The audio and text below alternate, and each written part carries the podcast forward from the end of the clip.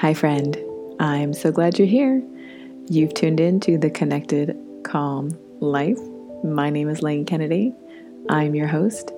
Today's episode is a co hosted episode.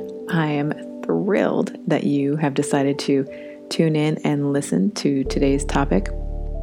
I think in, in, in today's episode, we, we talk about family and getting sober and it's not always easy with eight kids. That's what you're going to learn about today. So hang in there with us, stay connected, and remember, you can go back to Wednesday or Monday's episode if you're feeling that rage or overwhelm. I create practices every week for you. You can use them over and over and over again. So please, if you have something you want me to share on, let me know. All right, let's get into today's episode. Welcome.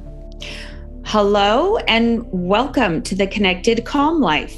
I'm Amy Liz Harrison. Happy and thrilled to be here today. Amy, it's so good to have you with me. Thank you. It's so good to be here. Yeah, I've been really looking forward to this conversation as I do with all my co hosts. There's something really magical that happens when I'm connected with you in this format. Mm-hmm. And I found you a couple of months ago on Insight Timer. Dun, dun, dun. Oh my goodness. Yeah. I found you there. And then I was introduced to you by a mutual friend. And I thought, oh my God, that's Amy. And I was so excited to just because I'm a teacher on Insight Timer as well. So I'm always so happy to connect with another teacher in that space. Glad to have you on the show.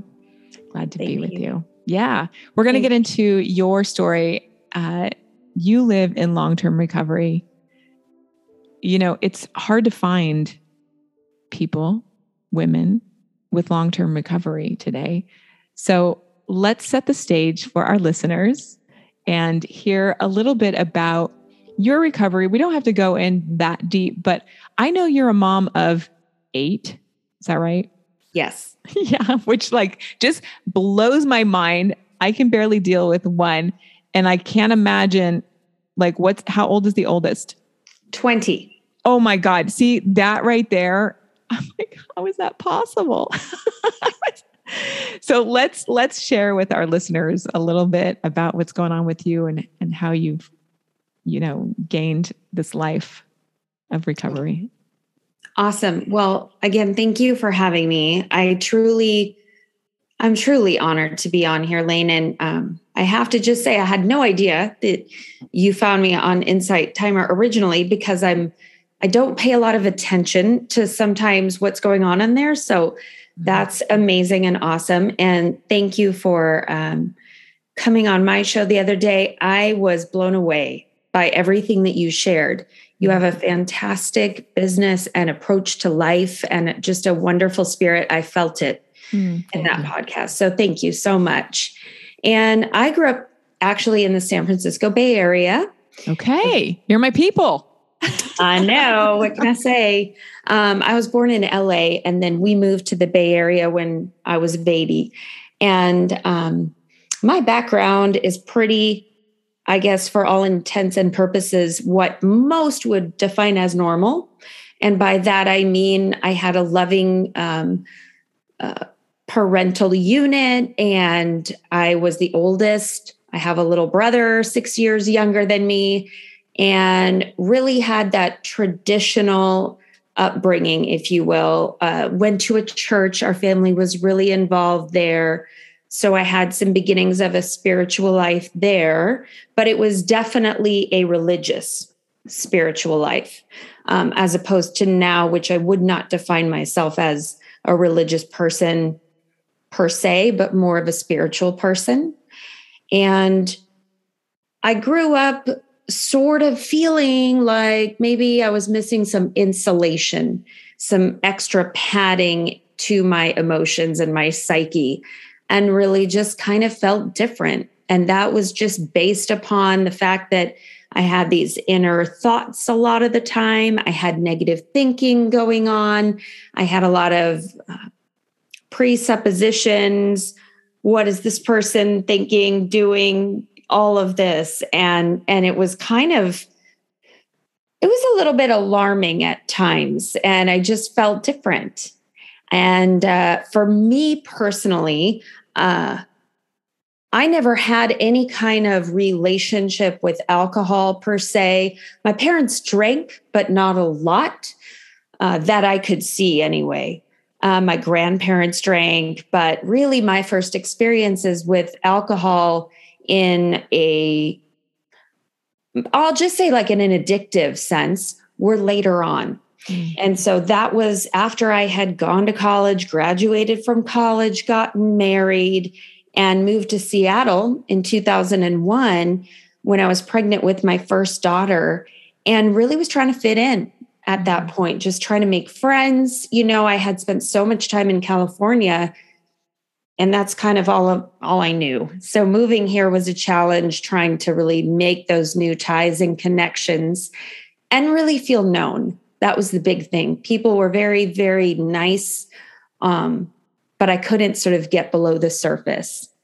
And a baby kind of helps take care of some of that. So I met some moms and some neighbors and little mom play groups. And eventually I started going to a book club. I'd have a glass of wine or two there. I wouldn't think about it till the next book club. And what happened is eventually I really realized that provides a lot of relief. When I go to those book clubs and I have that glass of wine or two, it provides a lot of well-being feeling for me and so in a social lubricant and um, so i started in the afternoons getting together with my neighbors in the front yard and watching our kids you know by this time i had three little kids then a fourth one came along and so in quick succession i had them in about five and a half six years and really just felt that sense of camaraderie and like I belonged. And that was huge for me. And so, mm, I would say it wasn't long until I realized nap time was kind of my break. That was sort of my chance to uh, become a person again, because that's one thing about motherhood that was totally unexpected for me is that I lost my sense of who I was. I lost my identity. I felt like I did anyway, emotionally. And I used to teach 10th grade English when I lived in California. And so now, not teaching, not credentialed in Washington, not um, actually not credentialed in California either, but that's a different story. But anyway, I just didn't have the opportunity to kind of get out of the house and have something that was just mine. And I think alcohol. One thing that you're like, you're painting this picture. Like, first, I just want to pause because you're giving us so much. And what I'm thinking about is how you didn't drink for so long. Like, you had like a clean, dry life. Mm-hmm. Like, I started drinking when I was 12. Okay. Right. Yeah. So I'm, I'm like, how is that possible? Right? Everybody finds their way into drinking mm-hmm. just like they find their way into recovery. Every path is so unique. Yeah. And this idea of having four three little like little little beings on the front yard, you painted that so beautifully. And I'm just imagining you out there with your little glass of wine, just hey everybody with the garden hose or just right having like a good time. Yeah. And then it's not a good time. Right. Exactly. And, and and so how long was it a good time? I would say it was a good time, not very long, maybe a year and a half tops. um, if I were to estimate, I, in the past, I've said that I drank alcoholically for five years. That's mm. probably accurate. Um, but I wasn't having a good time all of that five years. The good times stopped when I realized that every time I tried to control my drinking, mm-hmm. I was not enjoying myself. And every time that um, I was out of control, I was embarrassing myself. I was starting to have those moments those brownouts where I wouldn't remember kind of what I had said and and uh people what were was what were one of the brownouts? um one of the brownouts were this this was great so there was this lady who had kind of a boutique out of her house and i had a, this best friend and she and i drank the same amount just crazy town. And we went to her house to try on clothes and you know buy some stuff. And i came home with a whole bunch of stuff that i don't remember purchasing.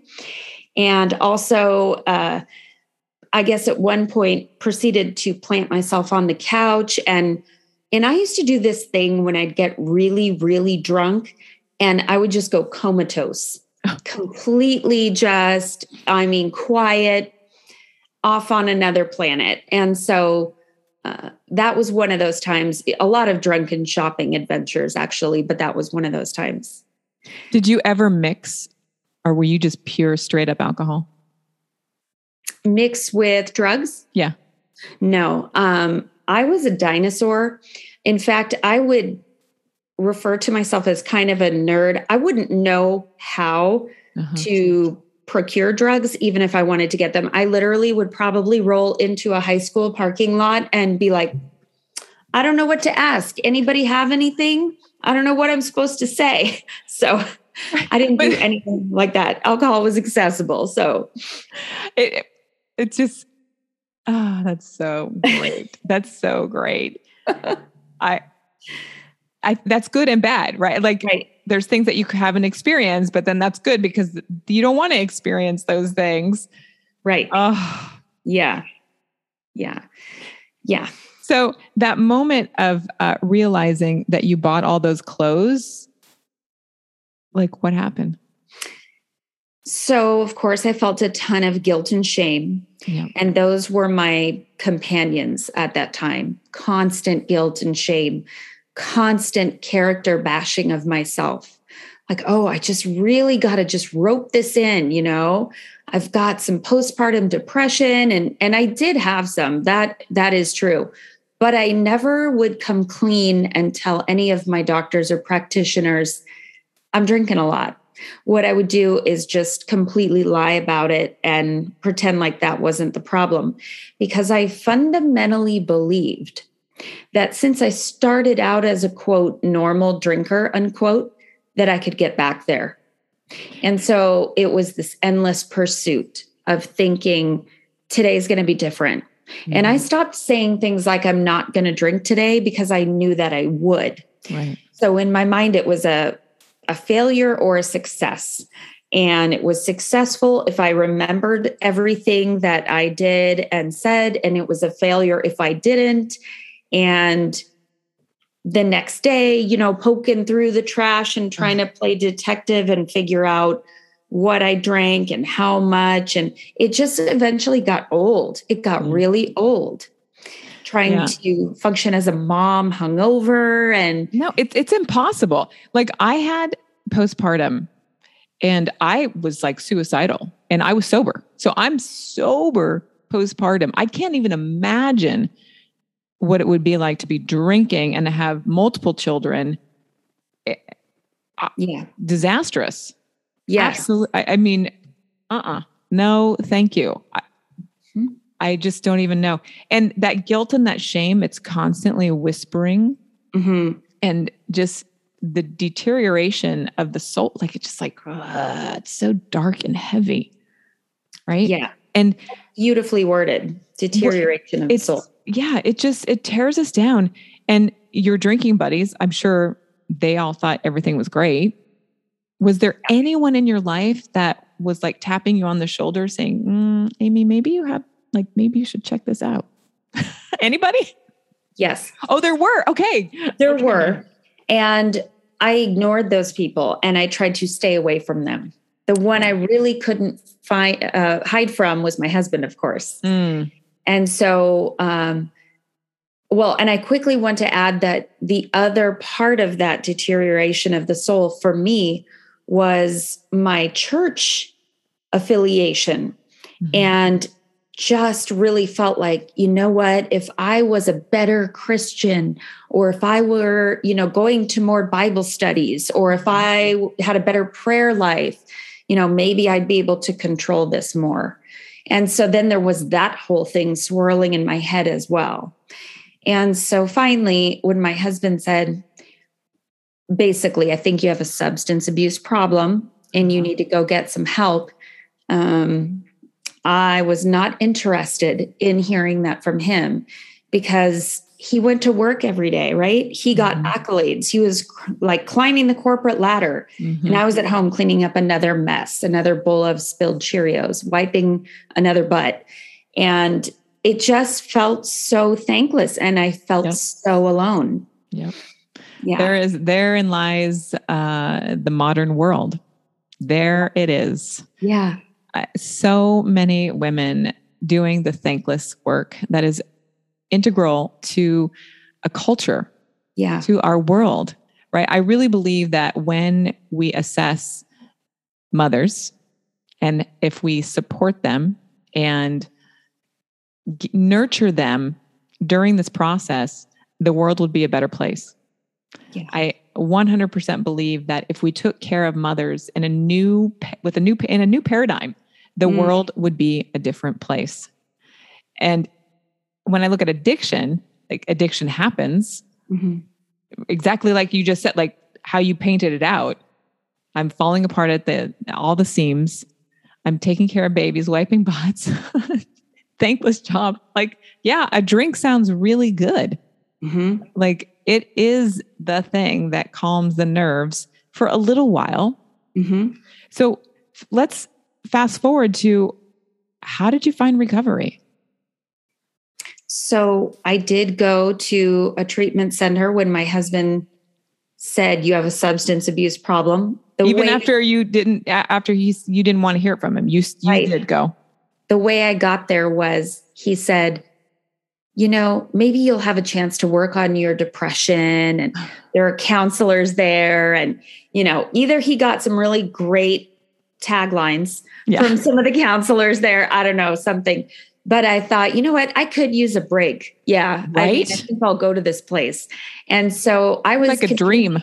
That's like a dream, like a 30 day rehab, like, or whatever. I don't know what you did, but being away, like, I think, oh, I just need to check myself in just 30 days away from everything. right. I did. And I shouldn't be laughing at this because it's, it's like, okay, sorry. I, I don't mean to laugh. It's no, very it's, serious.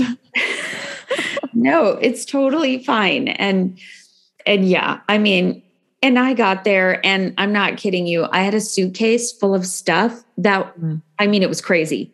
It was insane. I had like swimsuits because I had done the whole drunk packing job, right? I had um, sunglasses. I had a big old sun hat. I had oh all this God. stuff. I'm going to Orange County, blah, blah, blah. I mean, just a riot, you know. And and I was thinking this wasn't really rehab. So you know, it was kind of a fix yourself vacation, like Stella mm-hmm. got her groove back or something. Mm-hmm, mm-hmm, yeah. Mm-hmm. And you land in the rehab and then you're like going through the book and looking at your, yeah, your greatest uh, assets. Right. right. what? Oh my goodness. Yeah. And did you have any of these babies after your recovery or did you have them all before? No, I had I had the second set of four after. Okay. okay. So just the nutshell version of of how I found recovery then was my first time in rehab, didn't listen, didn't wasn't interested, no thank you, pass. Mm-hmm. And then came back here to Washington, got a DUI with my kids in the car. And that's when that night lying in King County jail, I decided I think I need to make a change here. I had really come to the end of my rope, mm-hmm. and that was obvious. And so I went back to rehab, and that's when I had just a tiny little spark of willingness to listen and admit that I was an alcoholic mm-hmm. and that I had a problem and I needed help. And I wanted help at that point. I just really wasn't convinced that I was going to be able to stay sober. And so that was pretty scary but um you know one day at a time and it started with really being willing to say to myself you know maybe this will be a better life maybe maybe there's something out there for me. Maybe this will get better. And even the tiniest little piece of hope that that thought provided mm-hmm. was enough to propel me to go to the next meeting and the next meeting. And I had legal consequences by that point. So I also had some work to do and I had fines and all of that. And so um, just, you know, being willing to let go of everything I thought I knew about God, religion, the universe, just let all that go mm-hmm. and just create a blank space. That's another thing that was really important for me to do was to become a student and stop thinking the stopping to think that maybe, you know, maybe I don't know everything like I think I do about God or religion or the bigger picture or whatever. And so that was also a starting place for me as well, was just having a fresh page. And I, am just thinking about your background. You come from a religious family, mm-hmm. right? And and now you're at ground zero. Mm. And having that willingness to say, I just don't know. Mm and finding a new power or a new mm-hmm. relationship. And so, are you involved with a religion now, or are you just still on the spiritual, not still, but are you on a spiritual path, or how would you describe yourself? I would describe myself as a spiritual person. My husband, this is fascinating actually. My husband, um, you know, I felt a little badly for him for a while because this wasn't really what he signed up for. Not just the alcoholism, but also the fact that we both were very zealous religious folks. Really? And now I wasn't. Okay. Wow. And okay. so I felt a little bit like I pulled a bait and switch on him. And I felt kind of sad about that for him. But what's interesting was he stuck with me mm-hmm. and wrote it out with me. And so much so that we ended up having a surprise fifth baby. And then, you know, a sixth baby because I didn't want the number five to be alone. And it's strange now because it's a really interesting thing for our kids to see is that I am on one path, my husband is on another path and they intertwine quite a bit, but we just have different fundamental beliefs now, belief okay. systems. But here's, they, our, here's our conversation, Amy. Here's our yeah. conversation. Yeah. This is where I want to go. I'm so glad you brought him up uh, mm-hmm. because marriages are really, I mean, this is where we grow spiritually, right? We grow right. emotionally, we grow physically, we grow, like expansion happens. Yeah. And a lot of marriages don't make it with addiction. Right. And God bless him for staying the course. He stayed a course. So that tells me that he has a huge amount of faith mm-hmm. and that he is absolutely convicted in his God or his yeah. that power. I freaking love that.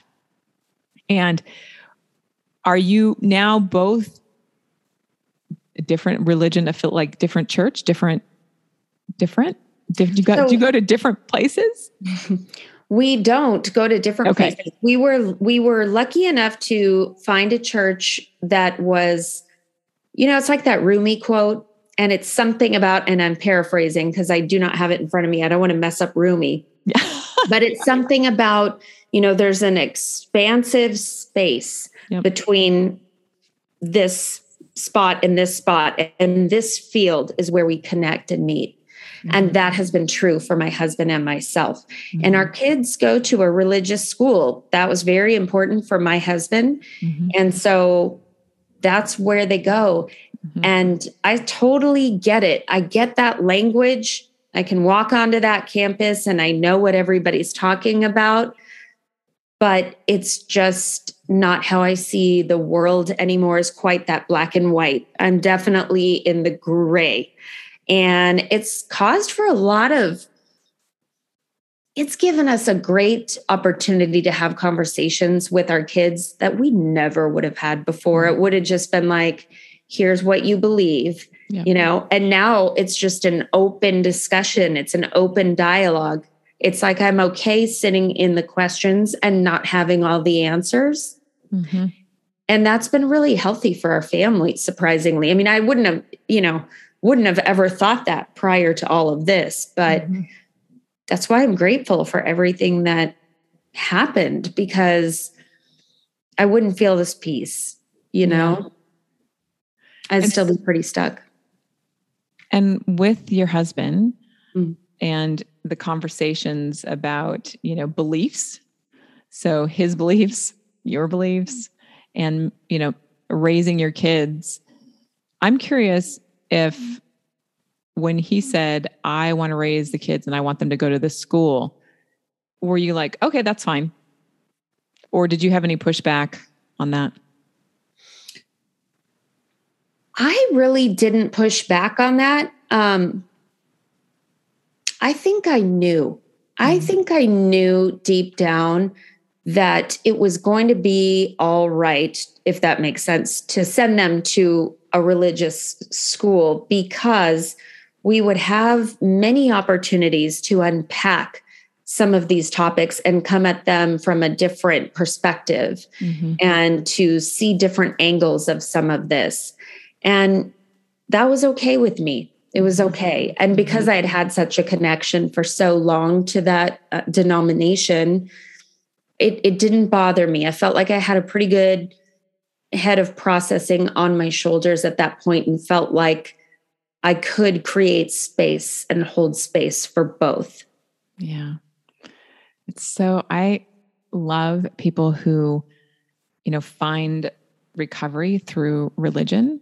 And mm. there's a mm. there's, you know, whole uh, groups and organizations around recovery, around sobriety and and for me it's very spiritual. It is not about going to a church per se.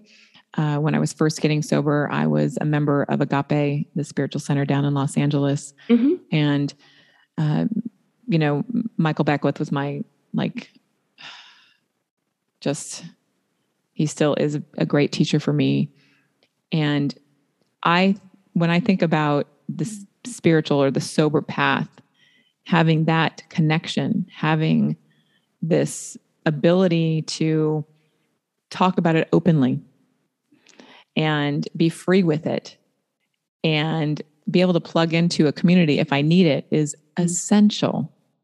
Yeah. And what I'm hearing from you is that you, you have you have that community, but you have your husband, you have your your kids are all in it. It's like so, it brings me so much um, joy in my heart mm. that you've made it happen because that could have gone that could have gone south real quick, right? yeah. yeah. Um, so what does your husband think about your recovery? Well, he's all for it. I think uh, I think anything is better than where we were with yeah. my drinking and um, you know, just all of the stuff that I did in in that even just thinking wise. And what do your kids and, think? You know, uh I can't okay, so you have a tw- you have a 20 year old and then you have how like what's the youngest? Youngest is 4 holy Jesus. you know, because there's like this seven year break between mm-hmm. my eight year old and my 15 year old. Okay. And so, um, yeah, it's a little unusual, but um, you know, what it's been for them has been really powerful. I mean, they would be fine with me saying that. And of course, I wrote about it in my book. I really unpacked the yeah. healing process in all of that. But I'm here to tell you they're pretty amazing. These kids have been so resilient and and they've seen what it looks like to you know of course I wanted to put my life on pause mm-hmm. and I wanted to go recover and come back to them perfect. And that was not how it went obviously. I was raw, mm-hmm. I was broken. You know, the first year of sobriety I was just shaky, you know, and on this ground that just constantly felt like it was shifting. And they saw all that. So they saw what it was like to recover mm-hmm. and then have the confidence and the ability to just be myself and grow and change in that and adapt and adjust and course correct and apologize and um, forgive myself and and all of those things and so it's pretty it's pretty interesting i think for them they've got me mm-hmm. and all my junk. And then they've got my husband who um, is a pretty straight arrow and yeah. has has had a trajectory that has just you know been super linear mm-hmm. and so it's kind of an interesting dichotomy that's a great family to grow up in i mean a it's a great family to grow up with so many kids like that's you know that brady bunch model right like that's yes. just like awesome uh i i want to kind of switch directions a little bit and talk about how recovery uh, sets sets the stage, right? Like we know that your kids are probably thriving because they have a place to go and talk. They have a, a safe place to go and talk about issues or things, right? And your husband is straight and arrow. He's like ready to go. But for you, Amy, what have been some of the obstacles or challenges that you've kind of you've had to go through during you know the last 5 years of your recovery? What a great question. I think chiefly figuring out how I'm going to handle different situations that come up and handle those things sober. Like, and, you know, um, yeah, it's it's really interesting because I never thought that I would get to the point early in recovery. I thought, you know, I was so scared I was going to fail, relapse, and mm-hmm. oh, you know, and I never thought that I would get to the point where a drink didn't seem like the solution. Mm-hmm. And it just doesn't. I just really don't want that misery back. I just, yeah, no thanks. And so when I think back till about five years ago and beyond, I know that I can only be the best version of myself if I'm sober. And that's just the truth of it is that once I lose myself and lose my head, I'm not sure what I have left because I have enough trouble as it is, right? Functioning and um but yeah, I mean all of those all of those things that come up in life, situations with kids. My health took a serious dive a few years ago and I almost died from a heart what? infection. And you know, navigating those types of major life challenges Okay, so wait. Okay, you can't just drop that bomb right oh, there and, then like go through it. So you almost died. I did. Yeah. Of a heart failure. Yeah, yeah. How, how does that even happen? Um, I got something called cardiomyopathy as a oh, result yeah. of a virus. Of okay, yep, yeah, I've heard of this. Mm-hmm. And I had a really low heart function. Okay. And um, they did not tell me this till way later, like even a year ago. They showed me a graph of my progress of healing. Mm-hmm. And I really shouldn't be alive today based mm-hmm. on what they showed me. Mm-hmm. And I just feel really lucky. I just feel like so lucky to be I think here. That's that power. That yeah. is the sober power. Yeah. That Thank you for sharing that story. Of course. Be- because I think there's so many things that we go through and we're like I should not be alive. Like there's no way. There's just no way. Yeah. It, eh, so that's one of those those those times or that's something you know you look at your life and you're like i you know this is impossible but it is possible uh, you're sober uh, you lived through almost dying through your heart uh, mm-hmm. what are the other things like what's come up in the last year that you're like totally psyched on like this is what i'm in my groove now with the pandemic um, that because was it's been tough this pandemic yeah. has been tough so oh, yeah yeah. Yeah. I can't even imagine with all your kids. Like, I, mm, I know. Yeah. It was interesting. It was interesting. I mean, even things like trying to find a room that nobody was in was difficult. You know, I felt like a nomad. I had a backpack and I was constantly moving around. And, um, but I also, you know, had been intending to write this book for a long time and I finally got that opportunity because I had a lot of time at home and I wasn't driving people everywhere. Uh, so there's that. And then, you know, I found for me that recovery just gives you a new set of glasses, right? And you start to look at life differently. And um, get a hunger for new spiritual practices, mm-hmm. uh, for yoga. I mean, something that I never would have done before because in my religion, yoga was not a no, that's not acceptable, right? Like it for yoga, meditation, even instead of prayer, but meditation, which is so mm-hmm. much better for me personally, because then I'm not constantly telling my higher power what I want, mm-hmm. what to do, mm-hmm. but it's more of a posture of listening. So that was big for me. Um, and How do you meditate? How do you meditate? Uh, various ways. What's I love a good labyrinth. Okay. I, I'm a big labyrinth fan, and I've got a uh, kind of a weatherproof labyrinth that I can throw on the ground and do in my backyard. But we also live across the street from um, some lovely nuns, and they let me come on their property and use theirs. And so I do that. So sometimes it's a walking meditation, and sometimes it's a guided meditation.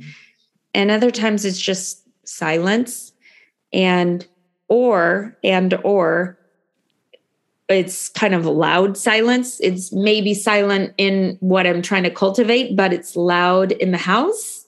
And I think that all counts because to me, that's sort of what it must have been like in India.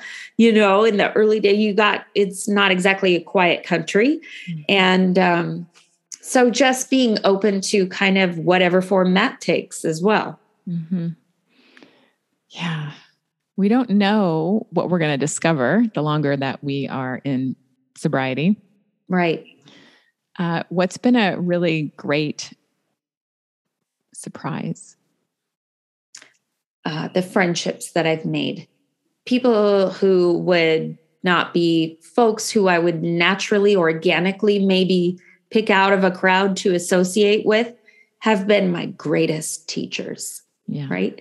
And learning to, um, learning to just get into a room and be totally honest, totally bare bones honest. That was all new for me because in the religious world, we always had a little polish going on, you know? Mm-hmm. mm-hmm. And mm-hmm. so not having to have that, what a freedom, what a gift to just be able to come in and be real. So that's it right there. Just having the ability to speak the truth mm-hmm. and not have anybody like shame you, not to have anybody scold you, mm-hmm. uh, not have anybody tell you to sit down. Thank you. Okay, enough. Oh, I've had people right? do that to me. I'm like, what?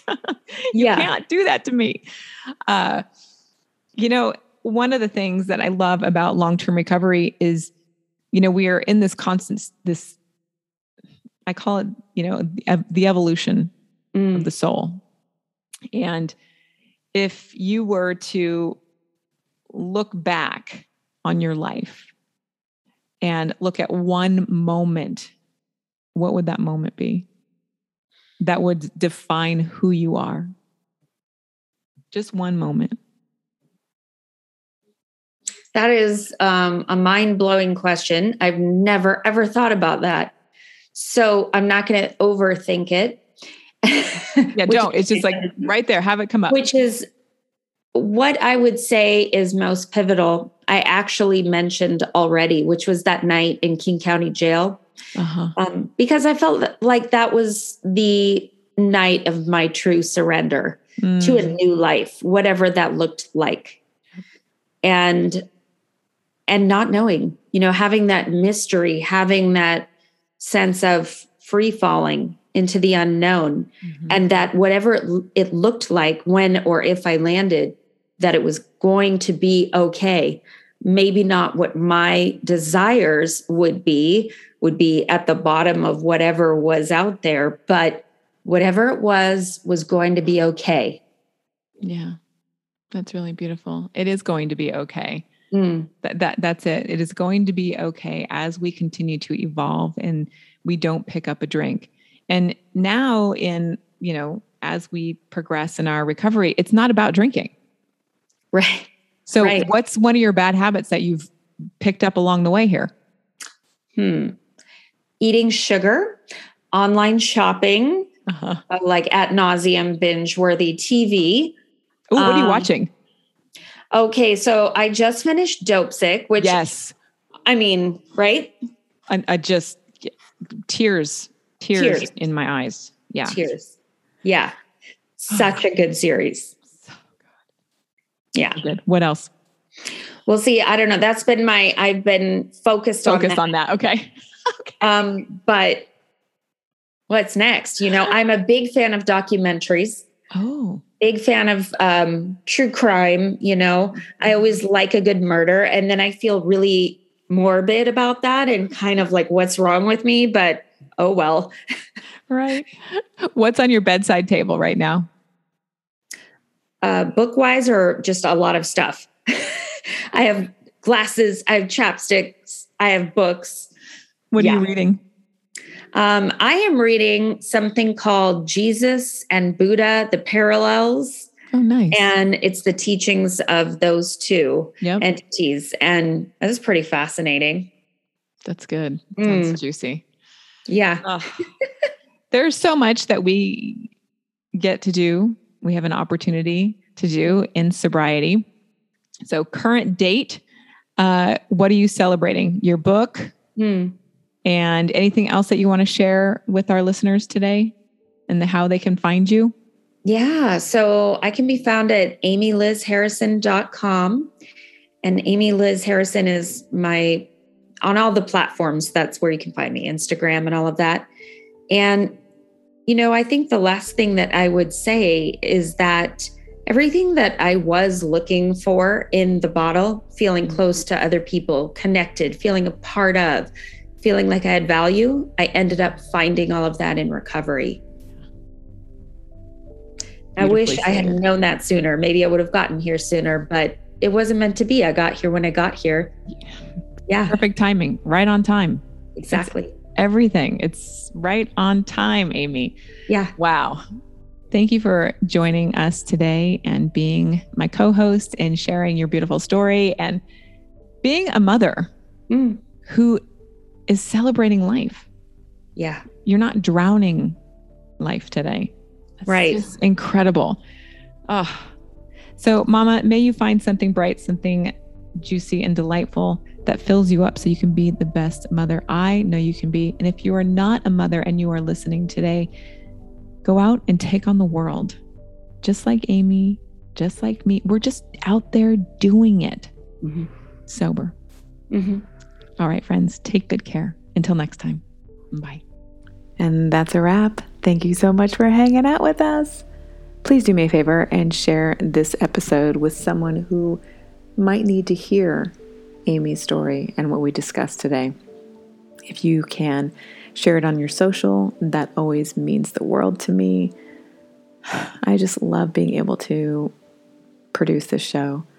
Uh, I'm here for you. Check out all the episodes over at lanekennedy.com forward slash podcast. Okay, take good care.